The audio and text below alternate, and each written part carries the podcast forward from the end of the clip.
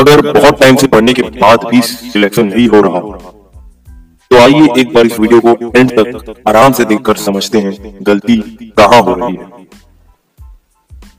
Self study कैसे करनी है उससे पहले ये देखते हैं कि सेल्फ स्टडी आपके लिए इंपॉर्टेंट क्यों है। स्टार्ट विथ वाई बुक के ऑथर साइमन सैनेक कहते हैं कि किसी भी चीज को पाने के लिए हमें व्हाट और हाउ से ज्यादा वाई पे फोकस करना चाहिए। तो सेल्फ स्टडी इसलिए जरूरी है क्योंकि हमने मोस्टली सिलेक्टेड एस्पिरेंट्स के इंटरव्यू में ये बात कॉमन पाया है कि उनके सक्सेस होने का एक ही मंत्र है और वो है सेल्फ स्टडी। अब इससे भी इंपॉर्टेंट सवाल आता है कि सिलेक्शन क्यों चाहिए। तो इसके लिए सिंपली इमेजिन करो ये जॉब या सिलेक्शन लगने से तुमको पर्सनली क्या क्या फायदे हो सकते हैं और हो सके तो एक जगह पे कहीं लिख दो इससे तुमको क्या क्या मिल सकता है। सोसाइटल रिस्पेक्ट, अच्छा partner, security, independent, move on, self esteem या फिर शायद उन सारी फैंटेसी को पूरी कर पाओ जो अभी नहीं मिल पा रही। कुछ भी फैक्टर फैंटेसी तुम सब सोच सकते हो उसको सबसे पहले वीडियो पॉज करके अभी लिखो और उसके बाद ही इस वीडियो को कंटिन्यू करो। और अगर आप नहीं लिखते हैं तो इसके बहुत चांसेस है कि आपका वाई क्लियर नहीं है, फिर आप हमेशा की तरह दूसरे वीडियोस या डिस्ट्रैक्शन में चले जाएंगे और फिर ये जवाब ढूंढने निकल जाएंगे कि डिस्ट्रैक्शन कैसे दूर करें एंड ऑल दैट। तो यार इससे अच्छा मत ही देखो वीडियो। तो आखिर क्या है सेल्फ स्टडी और हम अभी पढ़ रहे हैं उसमें कहां गलती हो रही है और हमको कैसे सेल्फ स्टडी करनी चाहिए। Basically we study in a three way, online, books, syllabus analysis, और वो भी इसी सीरीज में। ऑनलाइन, फिर बुक्स, फिर सिलेबस एनालिसिस। तो इस तरीके से हम देखते हैं कि हम गलती क्या कर रहे हैं। इसमें हम पेपर के अकॉर्डिंग वीडियो सर्च करते हैं या फिर टॉपिक सर्च कर करके वीडियो देखते हैं जिससे हमारा दिमाग को कॉन्सेप्ट समझने के लिए ज्यादा एनर्जी खर्च नहीं करना होता है। हम बिना इमेजिनेशन, डाउट और मेंटल एक्सरसाइज किए सब चीजों को बिंज वॉच करते चले जाते हैं। तीनों सेंस एक्टिव होने की वजह से क्वांटिटी में तो हम बहुत कुछ पढ़ लिए होते हैं, जान लिए होते हैं, बट उन कॉन्सेप्ट को लंबे टाइम तक याद रखने की क्वालिटी नहीं रख पाते। इसमें हम पीडीएफ को बस डाउनलोड करके रख लेते हैं और इस सेंटेंस में बस वर्ड बहुत इंपॉर्टेंट है। इस तरीके में हम बुक्स उठा के थोड़ा देर बस पढ़ते हैं फिर माइंड डिस्ट्रैक्ट हो जाता है and this was bound to happen because book से टॉपिक समझने के लिए अपना दिमाग लगाना होता है। कुछ समझ नहीं आने के बाद भी पढ़ के समझना होता है, बट हमको तो सेल्फ सर्विस वाले होटल में भी कोई लाकर परोस दे वो चाहिए होता है।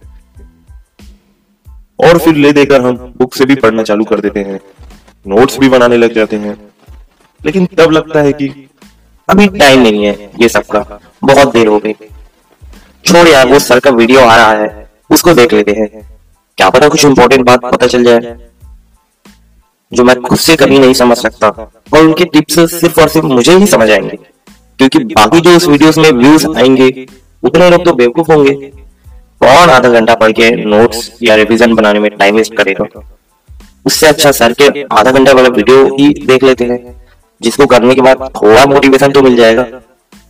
और मोबाइल में और चल रहे डिस्ट्रैक्शन भी जिससे और 4 घंटा वेस्ट हो जाएगा। इसमें सिलेबस को देखते हैं, टॉपिक्स को एनालाइज करते हैं, हमको अब तक क्या आता है क्या नहीं, और अपने दिमाग में रखते हैं, फिर थोड़ा रिवीजन करके पेपर देने चले जाते हैं। थोड़ा सा भी रिवीजन हो पाता है क्योंकि नोट तो कभी बनाए ही नहीं होते और ऐसी कोई मशीन या सॉफ्टवेयर भी नहीं बनाई जो एक ही दिन में पूरे वीडियोस और बुक्स का रिवीजन करा सके। ये हुए 3 तरीके जिससे हम अभी तक पढ़ते आ रहे हैं जो कि बिल्कुल सेल्फ स्टडी नहीं और इसलिए सिलेक्शन भी नहीं हो रहा। तो क्या है सेल्फ स्टडी? तो क्या है self study? All you need to do reverse the series मात्र बिकॉज ये ऑनलाइन फिर बुक्स फिर सिलेबस वाले सीरीज से रतन सेल्फ फीडिंग नहीं हो सकती, क्योंकि स्पून फीडिंग कभी मेहनत की बराबरी नहीं कर सकती। हमें पहले सिलेबस एनालिसिस, फिर बुक्स, फिर ऑनलाइन स्टडी करना चाहिए। Due to reversing the series इन तरीकों के डायनामिक्स चेंज हो जाएंगे। नाउ लेट्स लुक केयरफुली कि हमें क्या करना चाहिए। सिलेबस एनालिसिस के टाइम सिलेबस में देखकर जितना भी लेवल का नॉलेज रखते हो या ना भी रखते हो, कंप्लीटली अननोन टॉपिक हो, इवन मैथ्स एंड रीजनिंग के टॉपिक्स को भी अपने वर्ड्स में शॉर्ट में लिखे, ऑनलाइन बुक्स या किसी भी चीज की हेल्प के बगैर। Now after making short notes, तुरंत एक टेस्ट दे या पेपर जो प्रीवियस ईयर के क्वेश्चन पेपर होते हैं उसको सॉल्व करें और उस टेस्ट पेपर को बाद के लिए सेव कर लें। फिर बुक से अपने अकॉर्डिंग पढ़ें और समझ में आए या ना आए, जितना भी समझ में आए उसके शॉर्ट नोट्स बनाएं, because without notes you can't connect dots. अब आप सिलेबस एनालिसिस और बुक्स दोनों से निकले नोट्स देखकर समझेंगे कि आपका कितना कॉन्सेप्ट क्लियर हो चुका है। फिर उसी टेस्ट को दें जो आपने सबसे पहले दिया था, और इससे आपको ये पता चलेगा कि आपका लेवल अभी क्या है। और फाइनली हम आते हैं ऑनलाइन स्टडी के इसमें। अब ऑनलाइन स्टडी में स्पेसिफिक टॉपिक्स एंड ट्रिक्स को सर्च करके उसे और अच्छे से समझेंगे, क्योंकि आप इस टॉपिक्स के बारे में थोड़ा बहुत जानकारी और डाउट लिए रखे हो, तो आप चाह के भी कोई वीडियो पूरी नहीं देख सकोगे, बहुत टाइम बचा सकते हो। और किसी भी कॉम्प्लेक्स चीजों को समझने का यही तरीका होता है कि पहले उस प्रॉब्लम के बारे में जितना बेसिक्स हो सके उतना सोचे, फिर थोड़ा सा जानकारी लेकर सर्टेन लेवल पे डाउट जगाए। इवन इसी तरीके से बहुत से साइंटिस्ट और वाइज लोग सदियों से कॉम्प्लेक्स चीजों को समझते आ रहे हैं। बस यार यही चीज आपको पढ़ाई में भी करनी है, ओके? और अब इनके भी नोट्स बनाने हैं। अब आप सेल्फ एनालिसिस, बुक्स और ऑनलाइन तीनों के नोट्स देकर समझेंगे कि, और फिर उसी टेस्ट को दीजिए। अब आपको अपनी पढ़ाई की औकात बढ़ने का एहसास होगा, और सच में पेपर निकालना ही है तो रिवीजन जितना हो सके उतना करो, बिकॉज रिवीजन के जितने रेपिटेशन होंगे आप उन टॉपिक्स में स्पेशलाइज होंगे। मतलब क्वेश्चन कितना भी घुमा दे आपको, इनफैक्ट आता भी नहीं होगा आंसर, फिर भी आप सही आंसर देने की कैपेबिलिटी रख पाएंगे, क्योंकि रिपीटेशन से ही जीता जाता है।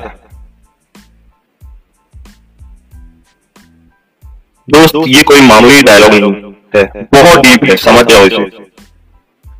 YouTube के वीडियोस की ही बात कर लो तो आपने इतने सालों से इतने वीडियोस हर फील्ड में देखे हैं, फिर भी आपको याद कुछ नहीं है।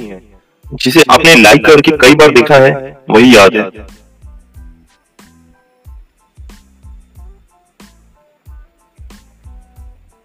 अब नोट्स बनाने के साथ साथ आपको डेली 2 टेस्ट देना डे 1 से स्टार्ट करना होगा, ओके? अगर आपका पेपर नजदीक है तो ये प्रेशर ऑटोमेटिकली आपके दिमाग को सारी पढ़ाई जल्दी जल्दी करने के लिए मोटिवेट करेगा, और इस मोटिवेशन में ये स्ट्रेटेजी को डेडिकेटली फॉलो करने से आपका पेपर निकल जाएगा। और अगर इस बार ना भी निकले तो आपका कॉन्फिडेंस लेवल इतना हाई होगा कि नेक्स्ट टाइम के लिए आपका लेवल ही अलग होगा।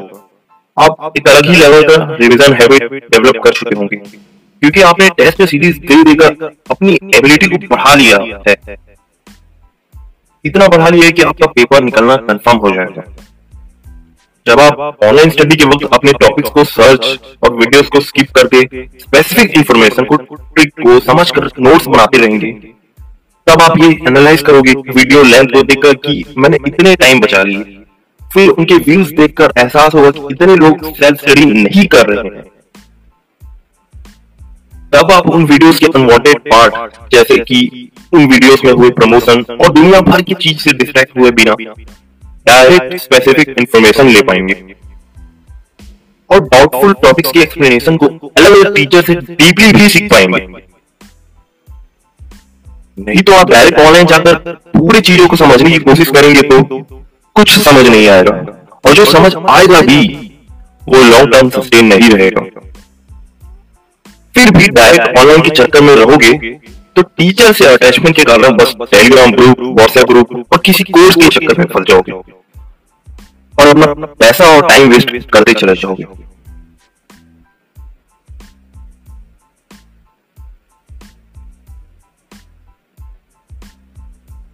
पेपर को निकालने के लिए बहुत से टेस्ट देने का एक्सपीरियंस होना चाहिए और उन टेस्ट को अच्छे से देने के लिए बहुत बार का रिवीजन होना चाहिए, और रिवीजन का तो कई बार करने के लिए आपको फाइनल नोट्स बनाने आने चाहिए।